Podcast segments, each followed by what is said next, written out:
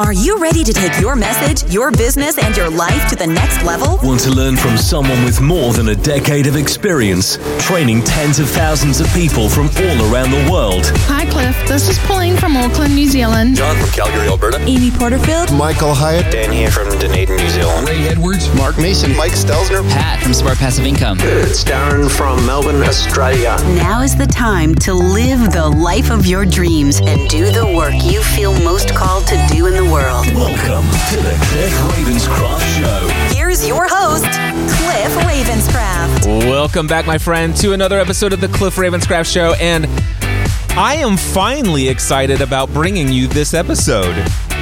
I have had a desire to create a podcast episode devoted to the practices of self care because it's something that has been so beneficial to me, understanding the prioritization of my own self care, making time to make sure my needs are met before I go out trying to meet the needs of everyone around me. And I noticed that it's been a huge issue with a lot of clients that I've worked with.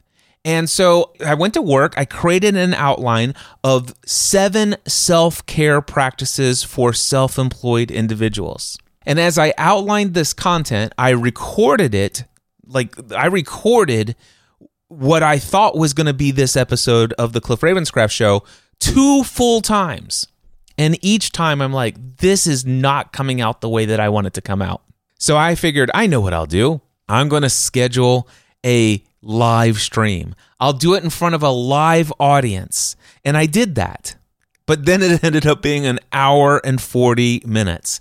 And I realized that that live stream, I still went into way more tangents and side roads. And I went way overboard on explaining some things multiple times. And I'm like, wow, I don't like how that came out at all. So it's been sitting on my desktop here for a couple of days now.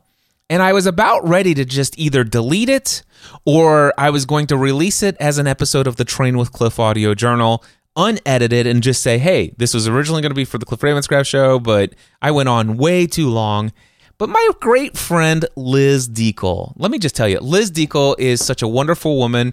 Her and her husband Brian live in New Zealand. They are a fantastic couple that I've gotten to know incredibly well. They have a podcast, by the way. It's called It's a Drama. You can find it over at it'sadrama.com.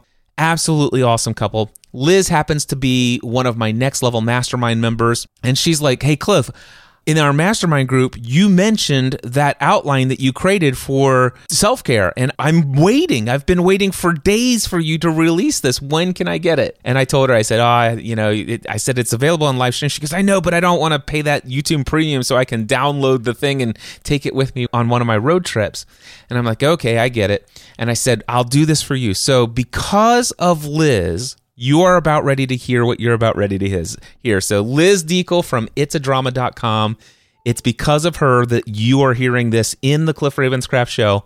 What was originally one hour and 40 minutes in length is now one hour and four minutes in length. So I took out 35 minutes of fluff. And of course, there's this intro and there's going to be a little bit of outro, but still, thank you, Liz. Everyone thanks you. And here, without any further ado, are the seven practices of self care for self employed individuals. So, today, what I want to talk about is the topic of self care. In fact, the title of this message is Inner Peace Seven Essential Self Care Practices for the Busy Self Employed Professional. The reason why this topic is so important to me right now is because just at the end of last year, I had a number of one on one coaching conversations and facilitated a couple of mastermind group meetings where the hot seats for the individuals involved, their greatest obstacles and struggles were the result of the lack of self-care practices in their daily and or weekly routines. And I've got to tell you that I have experienced a lack of self care in each of these seven essential areas from time to time. And there are very few times, even though I'm as intentional as I encourage others to be at times, it just seems like you might be shocked about this, but I'm not perfect. And there are times where I let the ball drop in a pretty significant way in certain areas of these self care practices. But what I have learned, and there have been seasons of my life where all seven of these seem to be flowing pretty effortlessly from me. Not because it happened overnight, it happened over the course of sustained effort and will. When I have all seven of these practices, it seems like life just flows. And when some of these, and it, it's very seldom that I have all seven flow for an incredibly long period of time, but occasionally something will happen in my external circumstances. My focus will be drawn to what's happening in the outside. Of course, I allow myself to remain focused on external circumstances. And we'll talk about this thing that happened in 2020. Some of you may have heard of it. It was a global lockdown called Shelter in Place that was one thing that was in the external that fully captivated my attention and I went all in on the attention and also it disrupted two significant routines within my life and I haven't quite bounced all the way back on those. And so let me just jump straight in and what I'm going to do is I'm going to go practice by practice of these seven essential self-care practices and share with you my experience with each of them individually. So, practice number one regular exercise.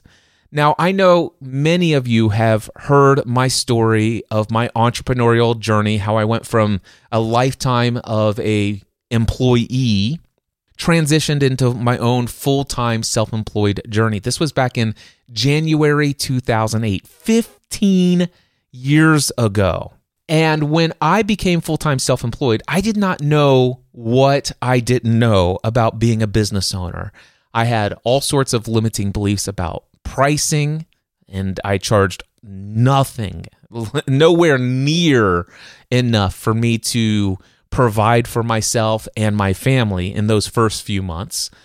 But even still, I didn't know about marketing on online business. I didn't know about all of these other things. I, I was generating about three to five thousand dollars a month when I was doing this part time, and I just figured, hey, if I just devote the first forty hours of my work week to doing this, gosh, how much more money would I be generating? And the answer to that question is not a whole lot more with the n- amount of knowledge and experience and the the emotional limiting beliefs that I had at the time. It's just like I had so many things to overcome. And so, what happened in my first year of business, for the first nine months, I worked 12 to 14 hours a day, seven days a week, without a single day off. Then, after nine months, I decided, you know what? It's time for me to start taking a day a week off for me to be able to take that extra day off or that day off every week,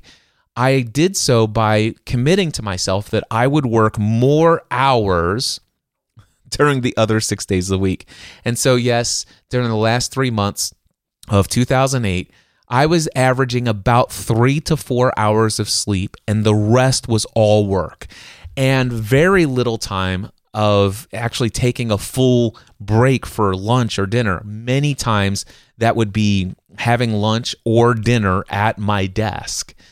I'm not proud of any of that, quite frankly.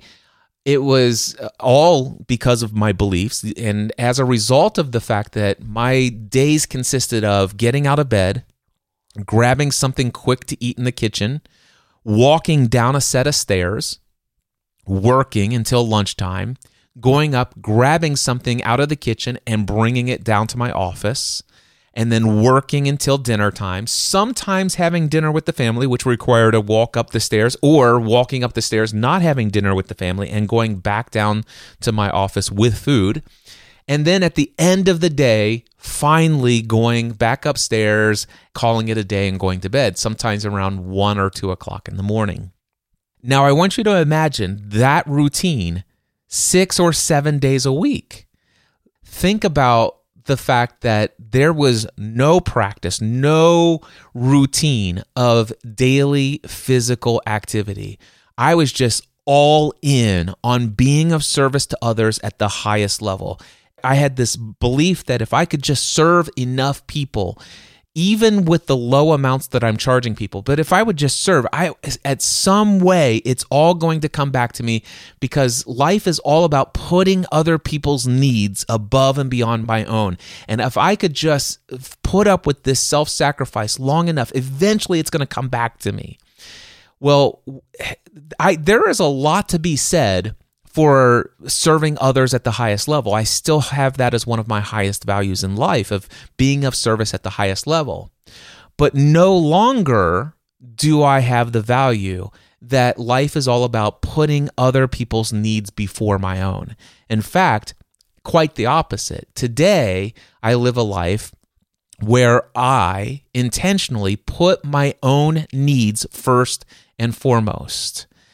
And it's only by doing that, by investing in myself, that I can become the person that I desire to be that is able to serve others my wife, my kids, and my community, my clients, my friends at the highest level. I can't serve them at the highest level by putting everyone else's needs and not focusing on my own needs, especially in this first area of physical activity, regular exercise.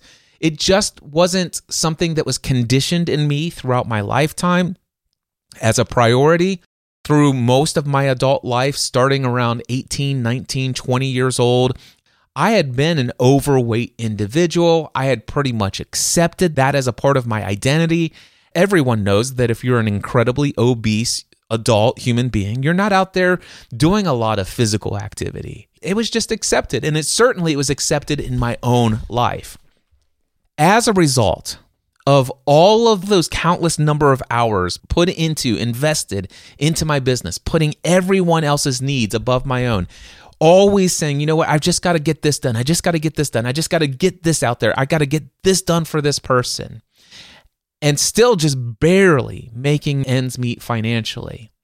As a result of that, and not working out, not having regular physical activity, and on top of all the stress, the anxieties, the fears, the worries, the emotional roller coasters. I mean, I had the wildest, the best, most exciting first year in business in my life. It's like the highest highs emotionally.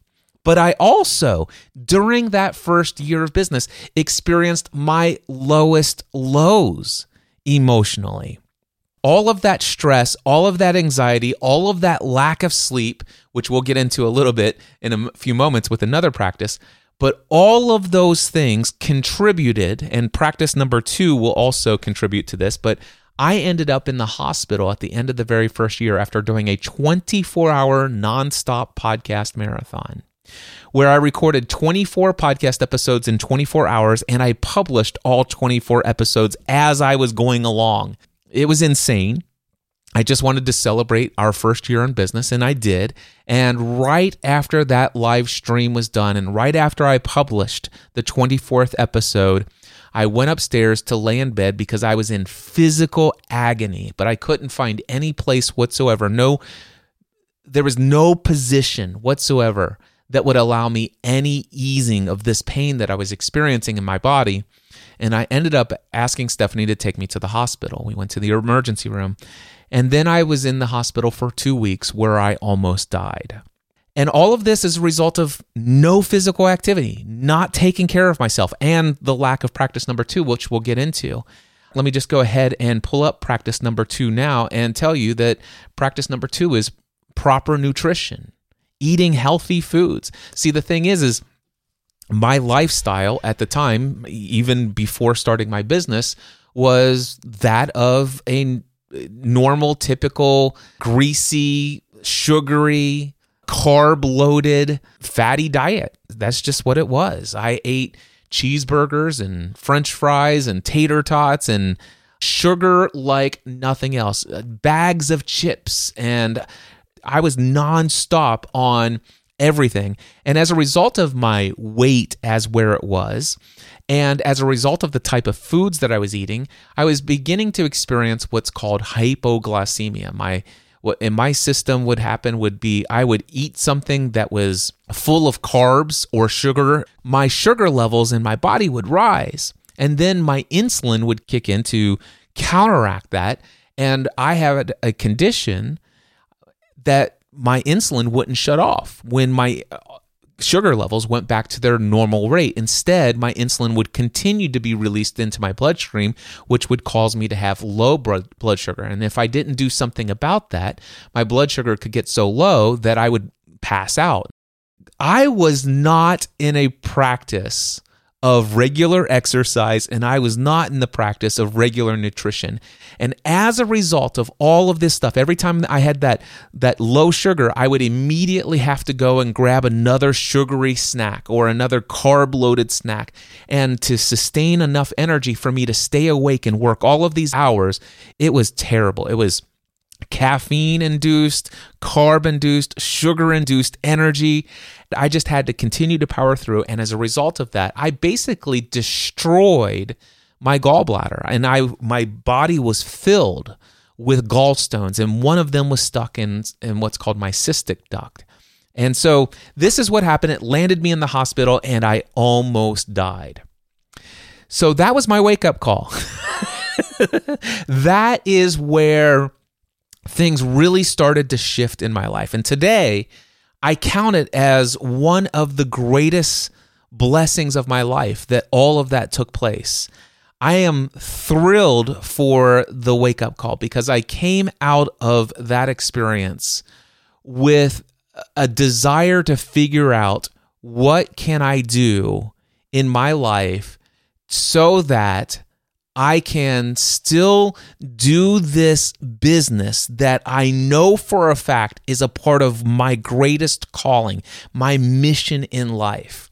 You see, I knew that I could not go back to a lifestyle of an employee. I couldn't go back to the family business as an insurance agent. I did hold on to my license for selling auto, home, life, and health insurance and commercial insurance. I held on to all of those licenses for one year. But right after I got out of the hospital, it was time for me to renew all of those licenses. In spite of how challenging and how difficult that year was, the highest highs and the lowest lows, and the fact that I almost died as a result of my complete lack of self care with practice number one, which is regular exercise and physical activity, and practice number two, proper nutrition, I still knew for a fact there's no way I'm going to go back. That I have experienced too much of the freedom that exists for me as a full time self employed business owner. As challenging as it was, I knew this was the lifestyle for me. I just knew that something had to change about practice number one, practice number two. And so I started a routine practice of exercise in January, actually February of 2009. And it, for me, it started out with 10,000 steps a day. And I didn't start out with 10,000 steps a day, but it was a 10,000 steps a day program. I had heard about a man named Jim Dobson, James Dobson. He used to run a ministry called Focus on the Family, I think is what it was.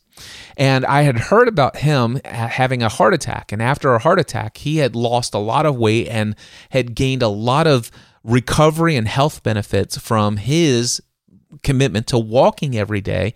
And he talked about this practice of walking 10,000 steps a day and he got himself a pedometer. So for me, what I did is I went out and got myself a little pedometer from a sporting goods store. I think it cost like 10 or $15. I put it on my belt buckle every morning as soon as I got out of bed and got dressed. And what I did after I got out of the hospital is eh, before I was able to, and released to do regular exercise by my doctor, they said, You need some time to recover. I said, Great.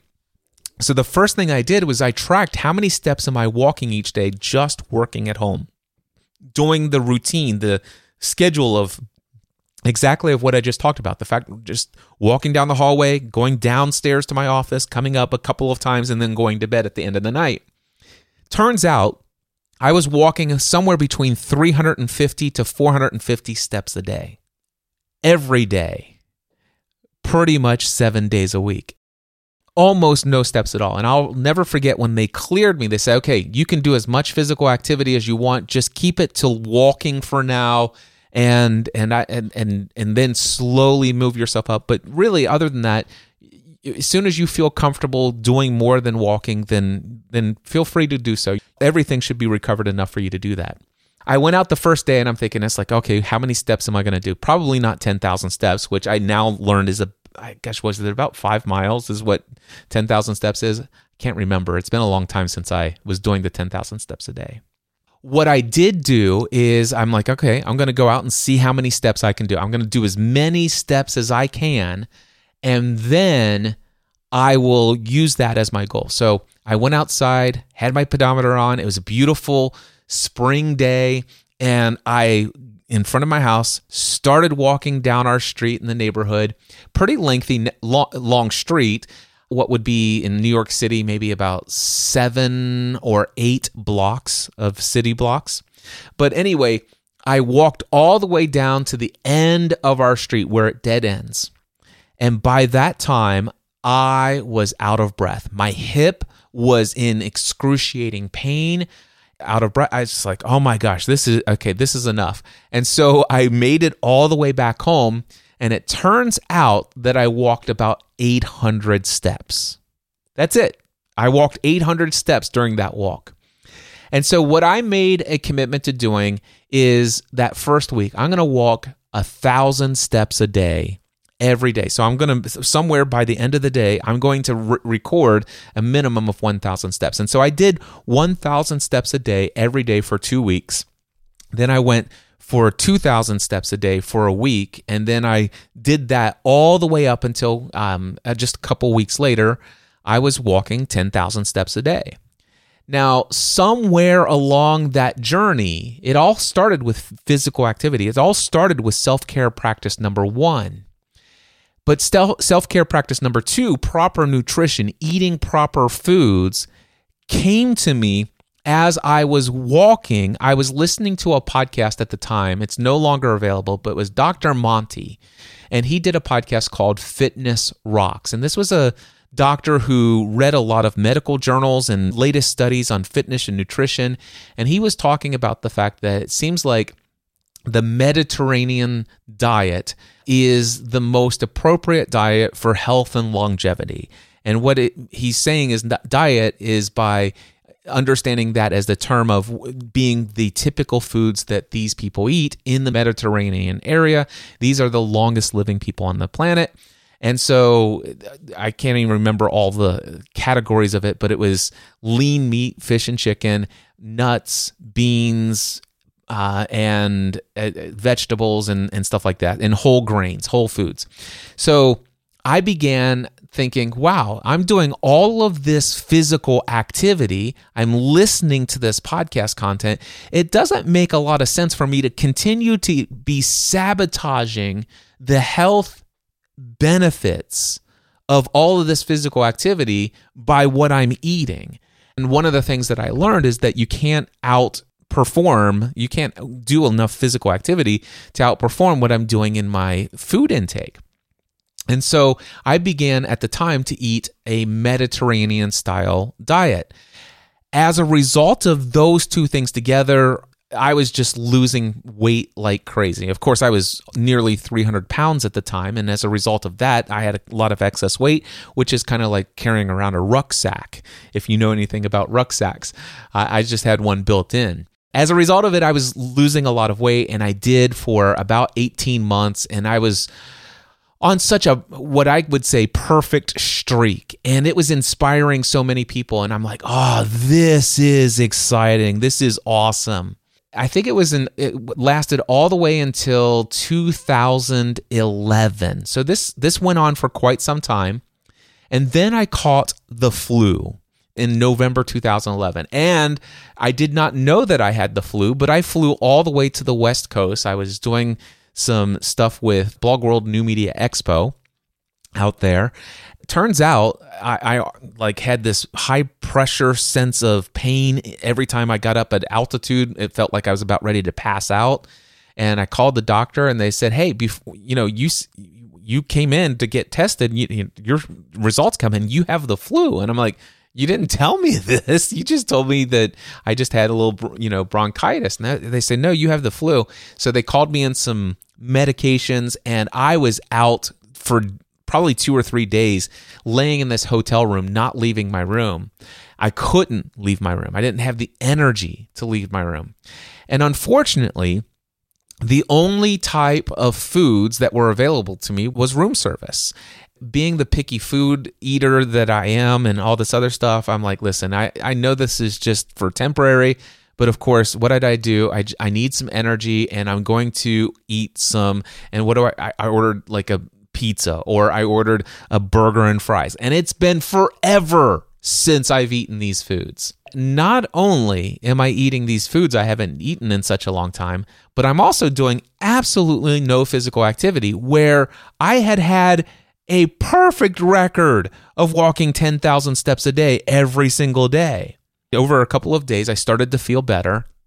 And then when I got home, I was, you know, trying to catch up on all the things at work and and just the mentality that I had and the belief system that I had at the time it just caused me that was like, well, gosh, I've ruined my perfect record. Look at this. I've gained how many pounds have I gained since I went out to the West Coast and now I've gained pounds and I'm so far behind on work. There's no way I can get caught up. It doesn't make sense for me to get out there and, you know, why don't I just eat something quick? And of course, at this time, I'm back on the sugar train of up and down, up and down. And one thing's led to another. And over the course of about six months, I'm no longer engaged in regular physical activity and I'm no longer eating healthy food. And as a result of those two practices being tossed out the window once again in my life, I got back all the way up to nearly 300 pounds.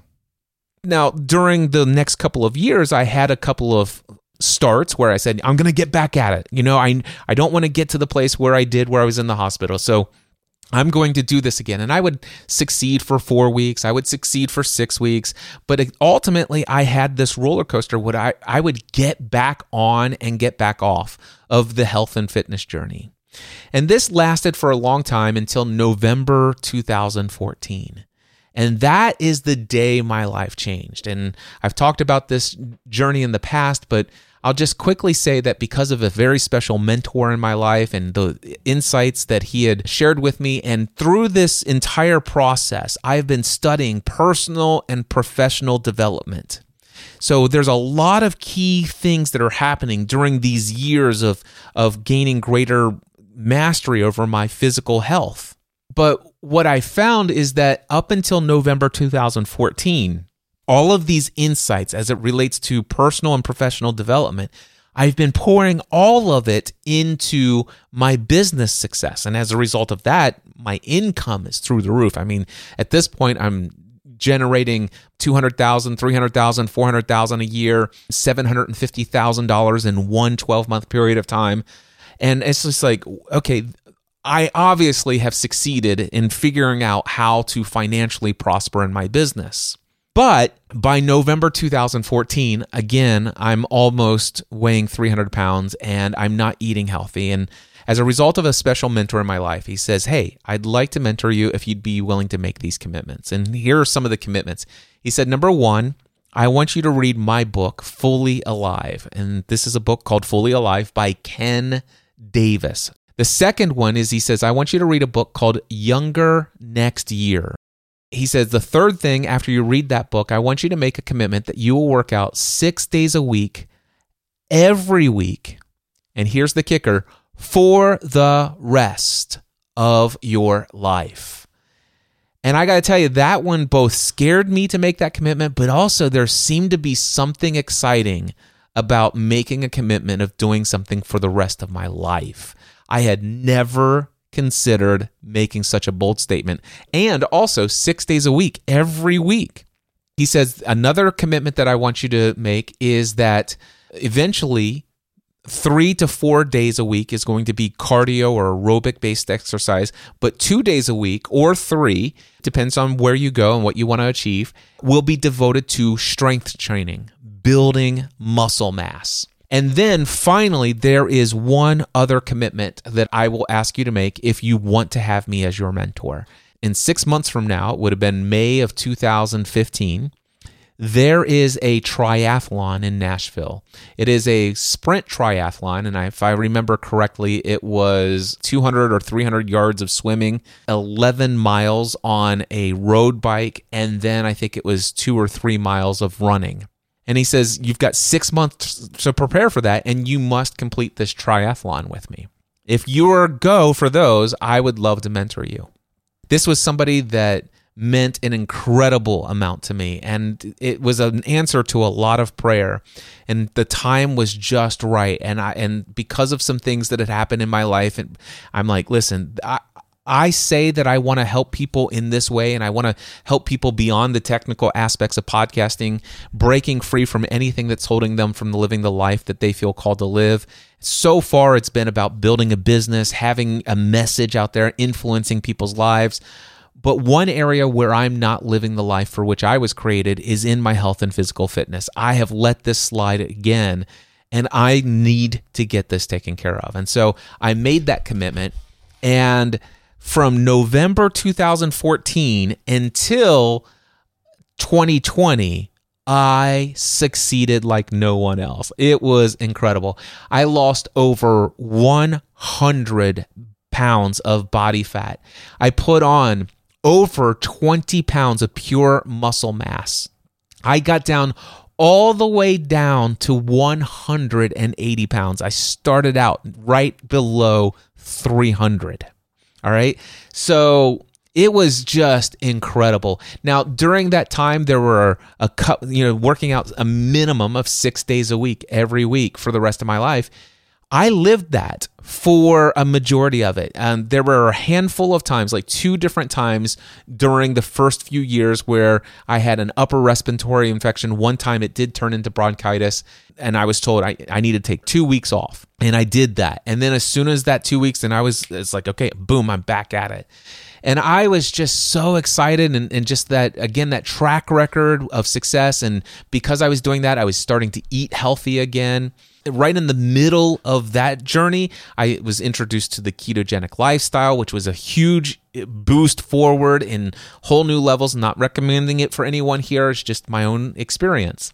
But it was it was powerful. I can't begin to tell you what just how much it felt to be that in control over my own physical well-being the results on my blood tests from my medical checkups. My cholesterol was perfect, blood pressure perfect, triglycerides perfect, everything. Where before, let's just say they weren't perfect. All right. I, there was talk about being put on diabetes medicine and medications for blood pressure had already been prescribed, but those were messing with my sinuses. And so I stopped taking them. There was all sorts of other things that were just the precursor of. And this physical activity, this absolute commitment to practice number one, practice number two, regular exercise and proper nutrition, they radically changed my life. Now, I would love to tell you that I have not faltered anywhere whatsoever since then. But here's what I want to share with you. So if we go to 2020 minus 2015, because we're gonna we're gonna just consider all of the you know the full year. I had five years of uh, what I would consider perfection, uh, but by perfection I just mean that let let's just say ninety five percent of the time I'm living up to all of my stuff. The other five percent I'm either sick and the doctor has told me please do not work out give yourself the time to rest and and relax and and your immune system fight this off or I'm traveling. You know, the fact is is that I, I have to get up at four o'clock in the morning, make it to the, the to the airport because of where we live and where I'm going. I'm going to be on this flight for 18 hours. I think was what it was to go to New Zealand and and stuff like that. And it's like, listen, there is no way you're getting a full workout in today you've got to make all of these different connections and you're going to be on a flight. It's just, just not going to happen. So there were a handful of travels throughout there, but 95% of the time, for five years straight, it was awesome. But little, not so well known fact, I haven't talked about it a lot publicly here, but I will share with you authentically. When COVID hit, right after what was that March of 2020, my routine and my identity is I'm a guy who works out six days a week, every week for the rest of my life. That's who I am. My routine for five years is that's done at the gym. So much so that I invested practically about 90 minutes to somewhere, sometimes a little over two hours a day, six days a week at the gym. I was a gym rat. I absolutely loved the gym. The drive to the gym was a time for me to grow uh, in my personal professional development, the materials that I would listen to, but the the workout at the gym, that was where my physical activity was. I'm not blaming this all on COVID, but I will tell you right now, they shut down the gym. They shut down the entire world. Nobody, nobody was allowed to enter this gym as a result of that, I'm like, okay, well, I, I have a I have a, my own gym in my own house. I actually literally have a room in my house that has everything I need to get an incredibly powerful workout. Every single type of workout that I would want to do for cardiovascular, aerobic exercise, and strength training. I could do all of that here in my home. Probably have about $8,000, $9,000 worth of equipment in that room. Did I use it during those first few months of lockdown? I admit to you, no, I did not. I did not. My workouts became the consistency of going out for a 30 minute walk outside because getting out of this house was absolutely a priority for me. And so during COVID, my workouts went from intense workouts outside to going for a 30 minute walk outside. Now, I did maintain pretty much an average of working out 6 days a week, but my workouts were they they were they were they were nothing, quite frankly. And it took a while and and since COVID, it's it's been an on and off again journey with regular real intense activity and 2023 is the year that I'm committed to re engaging that practice beyond the quote unquote technically I got to workout in and going all in, pushing hard. Now, I will explain to you something. This is something I share in my Train with Cliff audio journal podcast. If you haven't heard about it, check it out trainwithcliff.com. I talked about in that podcast about some health issues that started to show up for me in November. No doubt some of it relates to the fact that I have let some of these practices, the first two practices, go. Not only did my physical activity not stay engaged over the since COVID, the way that it had for the 5 years leading up to COVID, but also uh, over time I started to get more and more relaxed in my eating lifestyle. I'm not recommending to you what proper nutrition is for you, but to understand that a self care practice that is essential is number one, regular exercise and physical activity, and number two, proper nutrition. When I have these two things, my life just is so incredibly awesome. It impacts my relationship with my wife, impacts my relationship with my kids, it impacts my emotional state, and it impacts the way that I show up in my business. Keeping these two practices on key is absolutely essential for me, and it's something that I have not been perfect with. And if there's any reason why I'm sharing such depth and detail with you, is because I want you to understand you do not have to be perfect. You don't have to live up to the thoughts and feelings and expectations of what would other people say if they knew this. Forget about it. All right. So, what is practice number three? Adequate sleep and rest. Now, this is something that I haven't struggled with for quite some time. Ever since I have figured out by getting enough sleep and getting enough rest, and by eliminating stress, anxiety, fear, worry, doubt, and lack of confidence from my lifestyle. And by the way, I have pretty much eliminated those things. Occasionally, some of it, you know, some of it pops up a little here and there. Something, you know, an old belief system gets triggered or what have you. But that never really lasts for more than a day or so and sometimes I can nip it in the bud within as little as 15 to 20 minutes. I experience it, I'm aware of it, I have some strategies, some techniques that allow me to process it, allow myself to experience it, but immediately evaluate what is the source of this? What what do I have to believe to experience this emotional state as a result of this circumstance? And I'm able to clearly identify the limiting, untrue, false beliefs that trigger that because what I know to be true is that everything in life is meant to serve me, and, and I'm thankful for those experiences and the awakening that allows me to find some more conditioned stuff in my subconscious mind that does not serve me. What I discovered is adequate sleep and rest gives me access to greater creativity in my life. In fact, I learned the power of my subconscious mind. Also, I, I learned about what happens in my body as I am sleeping, especially if I'm have great physical activity, if I'm eating nutritiously, if I'm eating in the proper hours of the day and all of this other stuff, wow, the incredible restorative ability of my body to repair what is going on through the wear and tear of my daily life. It is insane. It's like, wow, how could I not allow my body to do that? Now, I'm not going to prescribe to you how many hours of sleep at night you get. There's all sorts of studies that tell you all sorts of different things. All I'm saying is adequate sleep is an essential self care routine. And rest is actually a separate part of sleep and not just sleeping at night. But Michael Hyatt turned me on to this thing called the power nap many years ago. I have made a regular practice of having a power nap. I probably at least five and sometimes up to seven days a week every week for as many as seven or so years, maybe more. I've taken a 30 minute nap every day, sometimes a little bit more than 30 minutes, sometimes significantly more, more than 30 minutes if I allowed myself to not get the most amount of hours that I'm typically used to in the evening.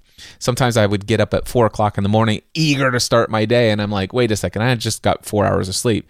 And so I allow myself to maybe take a two hour nap later in the day perfectly fine. But getting adequate sleep and adequate rest, not only is there restorative and effects in, in restoring your immune system and just all of this repair stuff happening in the body, it's also allowing my memory to process all that stuff and store it and make all the synapses and all these things happen.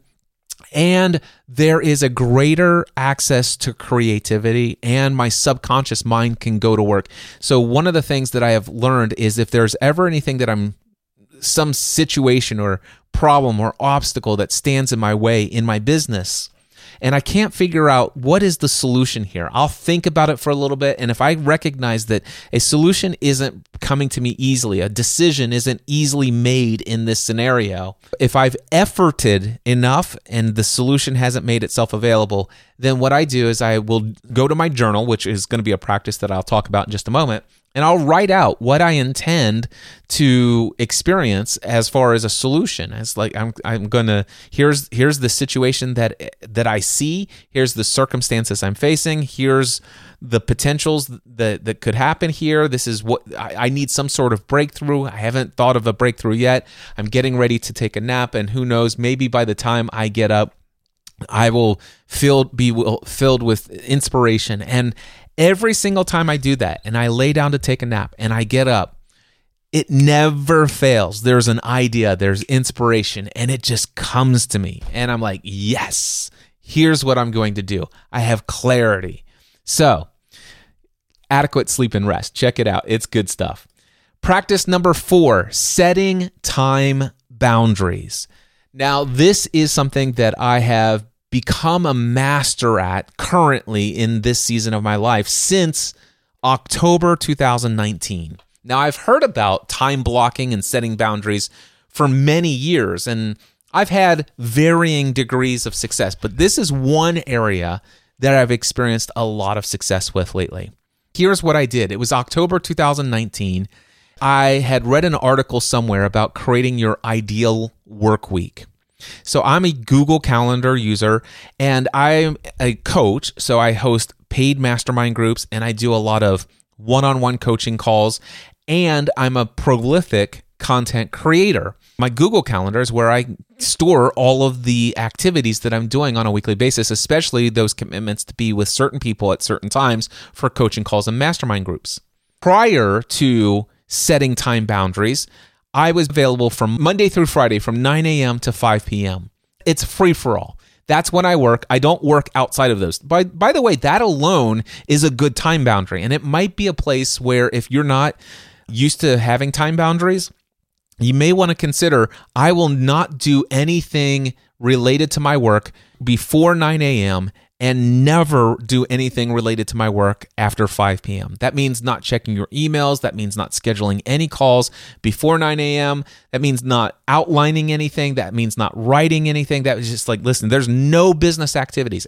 Setting time boundaries. So, what I did, I already had my mastermind groups were scheduled uh, Wednesday morning and Thursday evening. I decided instead of letting my clients choose their 90 minute times anytime Monday through Friday between 9 a.m., some people would choose a call starting at 9 a.m. Sometimes it would be 11:30 would be the start of a call. Sometimes it'd be 1 or 2:30 or whatever and people could just choose anywhere throughout my day and I could actually have in essence sometimes 3 or potentially even 4 coaching calls with almost no margin in between calls. Eventually, I got to the place it's like, hey, never let anybody schedule a call with less than 30 minutes buffer. And so that that started to limit it to 3 calls per day. But what happened was I'm like, okay, I want to create my ideal work week.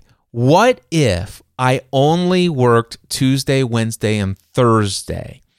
And I had every Friday, Saturday, Sunday, and Monday off. Four day weekends every weekend. What would have to happen? What would I have to commit to to make that a reality? I already had the Wednesday group of the Next Level Mastermind at 9:30 a.m. and I already had the PM group of the Next Level Mastermind. It's the only thing I do during the evenings. It's at 7:30 to 9 p.m. for those who still have a day job is the idea there. So I have those two meetings. I began to say, okay, nobody can schedule a call with me on Monday or Friday. And nobody can just pick the time start at their will. If they're going to choose to work with me in a one-on-one capacity, they could choose 10:30 in the morning to start a call, one o'clock in the afternoon to start a call, or 3:30 in the afternoon to start a call.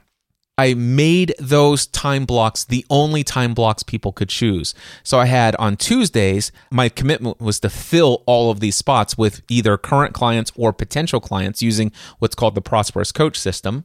Tuesdays, I would have a call at 10:30 in the morning every Tuesday. I'd always have at least an, an hour between the end of that call and the start of the next one. Then I would have a call at one o'clock, and I would have some time in between that and my 3:30 call it would go until five. So I would have three calls on Tuesday.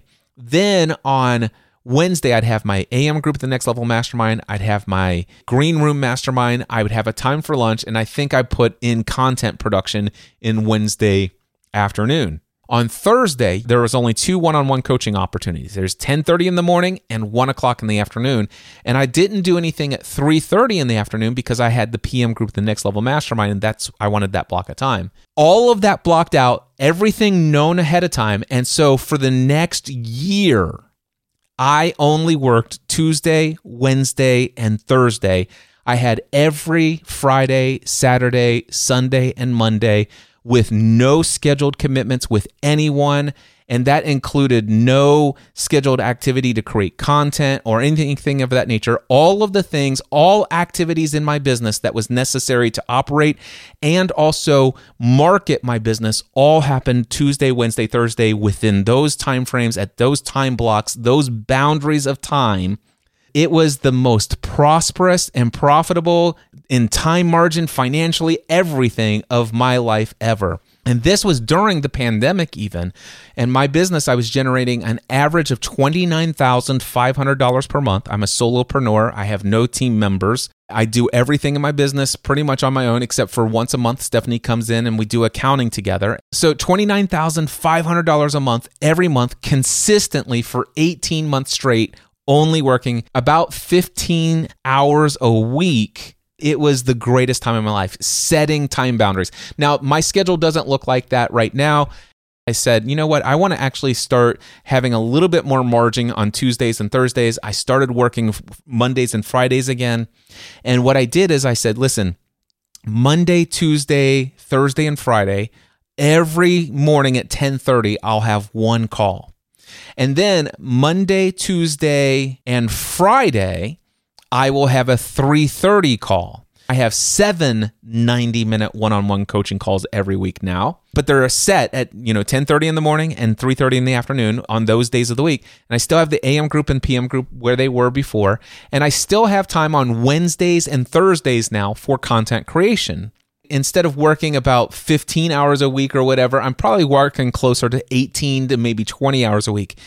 But if you were to look at this calendar, and how I did is I created a Google Calendar, brand new Google Calendar called my Ideal Work Week.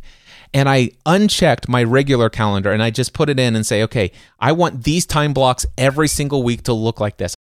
If you were to look at this, every single day from the time my morning coaching session ends before my next afternoon 3.30 p.m coaching session starts three and a half hours every day completely non-scheduled nothing for me to do. Now i can work in my business if i want to but most of those days because i have set time boundaries I can go out for a two or three hour lunch with Stephanie. I could work on a couple of projects if I want to. I could do some things that are fun for me. I could take a nice long nap if I want to in the middle of every single day of the week. I want to encourage you to dabble with setting some constraints on your time. All right, practice number five mindfulness and meditation. I never really understood the value or even what mindfulness and meditation was until the pandemic. This was just not a, something that I was ever brought up with. In fact, there were a few things where I was conditioned to think that it's a practice that should be avoided, especially when it comes to certain types of meditation. But I have since broken free from all of those limiting beliefs and I have fully embraced practically every form of meditation that's out there. I've been dabbling with it for the last several years of my life. It has transformed my experience of this world in ways that I I'm not going to be able to explain in this piece of content here. But what I will tell you is that my life is different. Everything about my life is different as a result of mindfulness and meditation. Now, what I'm going to do is I'm going to read to you uh, uh, what I have as an outline because the question is what's the difference between mindfulness and meditation? And I just want to read to you something that I have written down here. Mindfulness and meditation are often used interchangeably, but they are actually two distinct practices. Mindfulness refers to the act of being present and fully engaged in the current moment without judgment. It involves paying attention to your thoughts and feelings in a non reactive way and can be practiced in any activity, not just during meditation. So you can practice mindfulness without practicing meditation. Meditation, on the other hand, is a specific practice that involves focusing the mind on a particular object, thought, or activity to train attention and awareness. It is often used as a tool to cultivate mindfulness, but it is not the same thing as mindfulness. There are many different types of meditation, such as mindfulness meditation, concentrative meditation, and loving kindness meditation, each with its own unique focus and techniques. Now, what I will tell you is that that doesn't even begin to scratch the surface of the other types of meditation that are out there. There is Zen meditation, there is Kriya related meditation, there is transcendental meditation. I have absolutely fallen in love with meditation. If there's been another area of my life where I have been mastering it, it this would be another one. And, and again, this isn't all about perfection and stuff like that. If I were to fall off the wagon for a couple of days and couple of weeks, it's perfectly fine. I can get back on. But I use the insight timer you can find this at insighttimer.com. It is a free app. They do have a paid version. You don't really ever need the paid version. The paid version does it allows you to go back and fast forward through guided meditations, which hello, you shouldn't really need to do that except for the fact that there were times I wanted to actually see is this a meditation that I'm going to like? fast forward two minutes into the meditation to see if, if it's got the vibe that I'm looking for. That does require a premium subscription, but it's really cheap for the year. You could use this app forever for free and it could transform your life. There's tons of meditations. Right now, at this very moment, there are 15,322 people around the world right at this very moment as I'm recording this meditating using this app right now. There are millions of people who use this app. I'm one of them. It does track how much time you're meditating. So, since I started using this app, I have done a total of 367 total days of meditation, not all of those consecutive, but I am currently on a streak of 318 consecutive days. My total number of minutes spent in meditation is 16.8 thousand minutes. And what I have experienced during those 16.8 thousand minutes of meditation is it is beyond what words can describe. I have experienced the most calm, the most peace, the most presence, the most in the moment the most connectedness with God, some of the most wildest experiences that defy explanation. Mindfulness and meditation. This is the one area of my life where I have been able to say for the last three years of my life, I experience peace, love, and joy every moment of my life regardless of any outside circumstance. During the last three years, there have been very significant circumstances that in the past would have triggered me into anxiety, fear, worry, self doubt, and lack of confidence. Those things do not exist in my regular occurrence of life anymore. Even though, as I've stated earlier, that I have not been faithful in the last couple of years since COVID with practice number one, regular physical activity and exercise at the level at, that I know that I'm really committed to what that means, and proper nutrition in spite of the lack of those things, and in spite of sometimes having some pretty significant challenges financially show up in my business, in spite of the situations that have occurred with family and friends and certain other outside circumstances, I have stuff hit the fan just like everyone else. My experience of life is not that I'm outside of it and, and these things aren't happening to me just like they are to you. It's just that through mindfulness and meditation, I have experienced so much beyond what this world seems to be that it doesn't faze me in the way that it used to. Unless I get really totally identified with myself as the beliefs. Uh, I'm going to say one one thing that I've learned through mindfulness and meditation is that I am not my beliefs. I am aware of my beliefs. I am the believer, not the beliefs.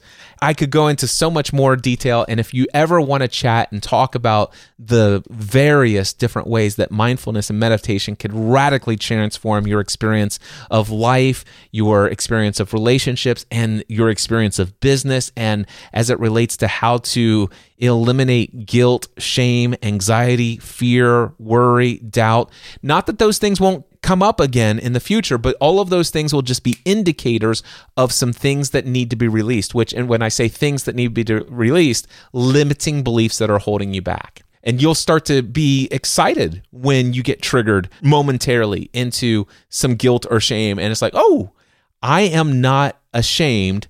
I am aware that I currently have a situation that's occurred and it's triggered the feeling of shame within me. I am aware of this. I am not shamed. I am aware of experiencing the feelings associated with shame. I wonder if I can evaluate where that's coming from. Mindfulness and meditation absolutely has rocked my world, and I think it could rock yours as well. Practice number six personal and professional development.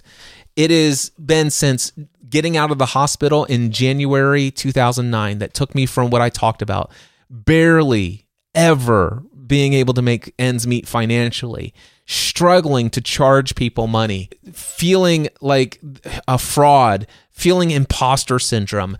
Who am I to expect people to pay me and and see me as an influencer and all of those other things? I, I struggled with my physical lack of physical activity, my lack of proper nutrition, every other practice on here. I struggled with everything until I began to be motivated to work on myself. And I had to first overcome the hangups that I had been conditioned to have about self help, self improvement. Even today, people that I love and respect, I hear them talk about their their own reading journey. Sometimes when they talk about a book that they re- they read and somebody that I very much love says, so I'm reading this book, and you know, it's one of those self help books and and and stuff like that. And I I know you know I don't want to go all woo woo into the self help and blah blah blah. And I know it sometimes can be overly self indulgent and blah blah blah. And it's like, stop it.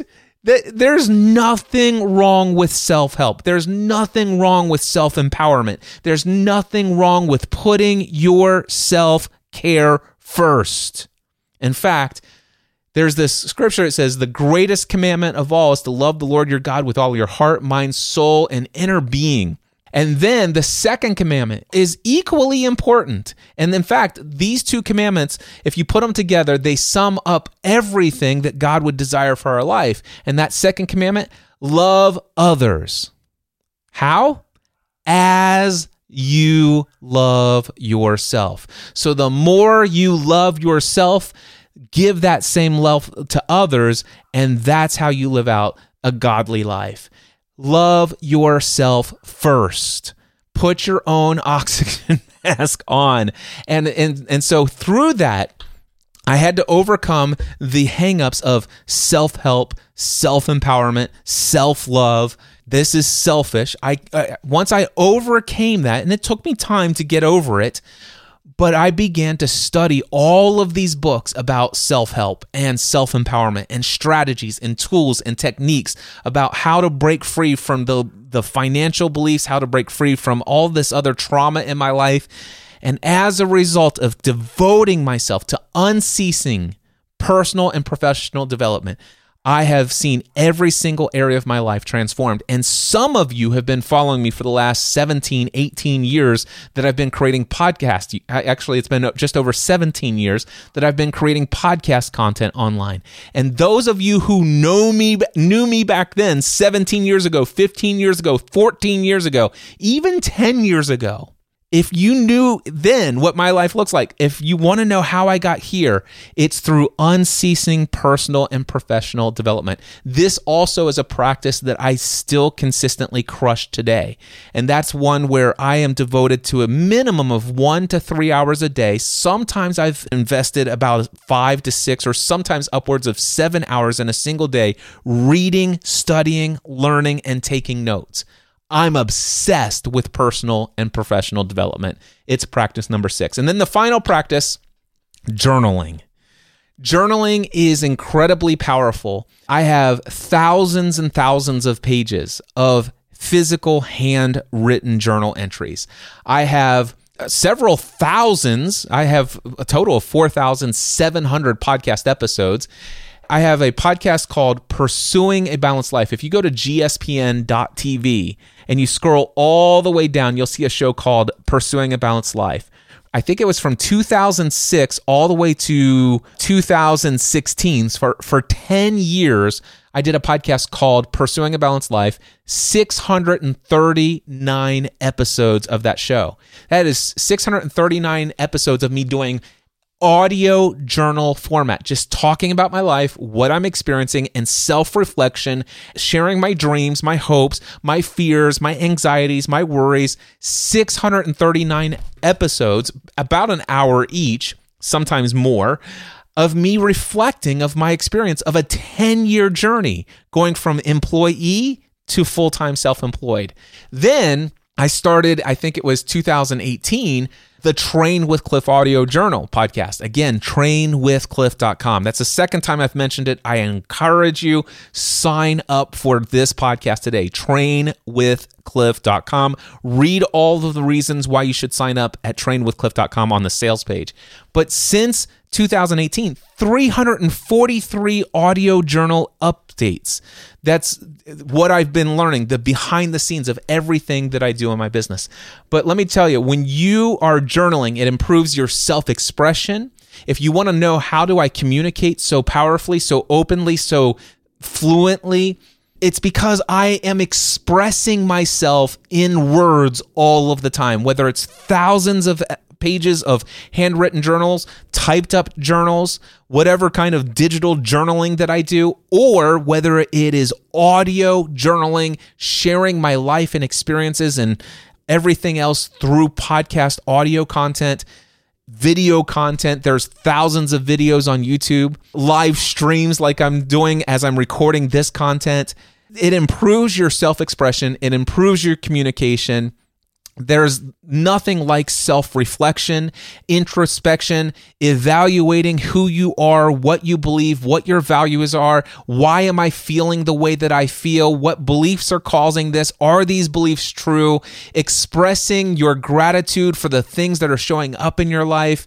It gives you increased clarity, perspective, personal and professional goals and challenges they just start to make sense about what's going on so that you can overcome. And not to mention the fact that through journaling i one of the various just like there are probably at least a hundred or more different types of meditation as far as journaling is concerned, I think that for the one thing I will tell you is that journaling is a form of meditation at times for me, but also speaking to God through handwritten letters in my journal has been one of the most incredible experiences right there with, let's just say, transcendental meditation and other various forms of meditation. Connecting, being one with God has been incredibly powerful journaling. So let's wrap this up. What are the seven essential practices for self care for the busy self employed professional? Practice number one regular exercise. Practice number two, proper nutrition. Practice number three, adequate sleep and rest. Practice number four, setting time boundaries. Practice number five, mindfulness and meditation. Practice number six, personal and professional development. And practice number six, or seven, I'm sorry, journaling. These are the seven essential practices of self care that will help you radically transform your life. Well, there you go. Thank you so much for tuning into this episode of the Cliff Ravenscraft Show. I hope that you will start your journey of mastery of each of these seven areas of self care. And just remember, you don't have to be perfect in any of these. You don't have to have streaks of days and weeks and months of any of these practices. It is okay for you to get into good habits of routine and then get steered off and drop the ball. All of these things are a part of our journey of life, of learning and growing. And each time you fall down, just make a commitment that you will always get up again and learn as much as you can about what caused you to fall. This is how life works. Hey, if you haven't done so already, I want you to check out one of four different ways that you and I could work together over the next coming days, weeks, months, or years ahead. If you would like to hear my voice and the kind of content that I'm creating more consistently than what you're going to hear here in the Cliff Ravenscraft show or any of my other public facing podcasts, I am available once a week, every single week, and sometimes even more over at trainwithcliff.com. In today's content, I mentioned this twice.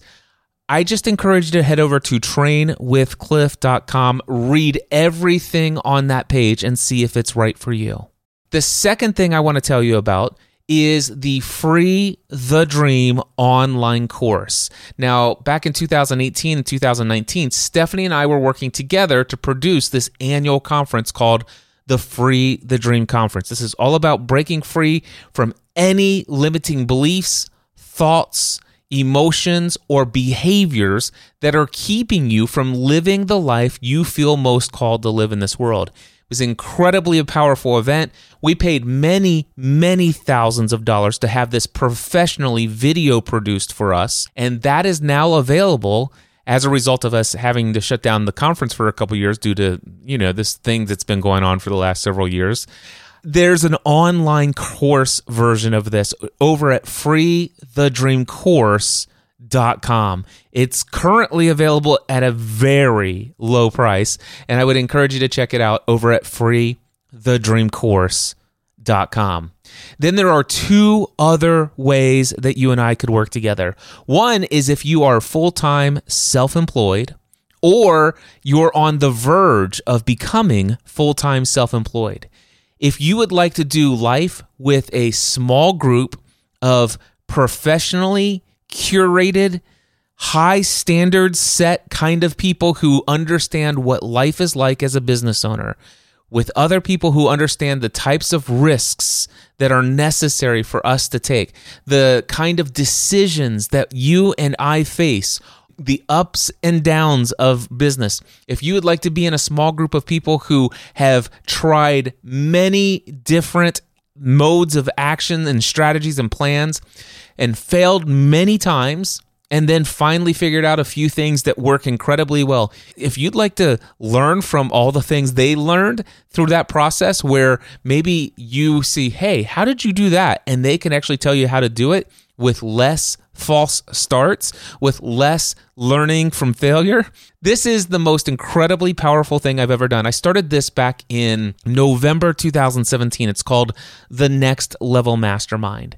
And since then, over the past four years, every single week for 90 minutes, I've hosted two different groups. One meets on Wednesday mornings, one meets on Thursday evenings. And this is by far the most important work that I have done with these individuals. I've seen people radically transform their lives. Many people who have signed up for the minimum of one year, about 40 people have gone through this and have been in this group for more than two or three. And some people have been in it since the beginning and are still in it today. Check this out over at nextlevelmastermind.info. If you find yourself keep bumping against your upper limits in your business pursuits, nextlevelmastermind.info, I N F O. And then, of course, no matter who you are, doesn't matter what your professional occupation is, it doesn't matter how old you are, doesn't matter at all what's going on in your life. If you continue to listen to my voice and the words that I speak resonate with you, if you are eagerly anticipating the next episode of anything that comes out because it speaks to your soul. It speaks to what your experience of life is. if you would like to have a coaching relationship one on one with me, that is available. On average, I usually bring on about one to three brand new clients, usually every month because I work with people for typically one year. And it's just worked out that as some people finish up their one year, some of them renew. Usually about one to three slots per month open up for you and I to potentially have an opportunity to work together. So, one on one coaching, all of them can be found in the show notes. All four options. Just click on the show notes, scroll all the way to the bottom. You'll see all four options there. I very much look forward to the potential of working with you over the days, the weeks, the months, and who knows, maybe even the years ahead. And until next time, I encourage you to take everything, including your self care, to the next level. Mindset, answer man.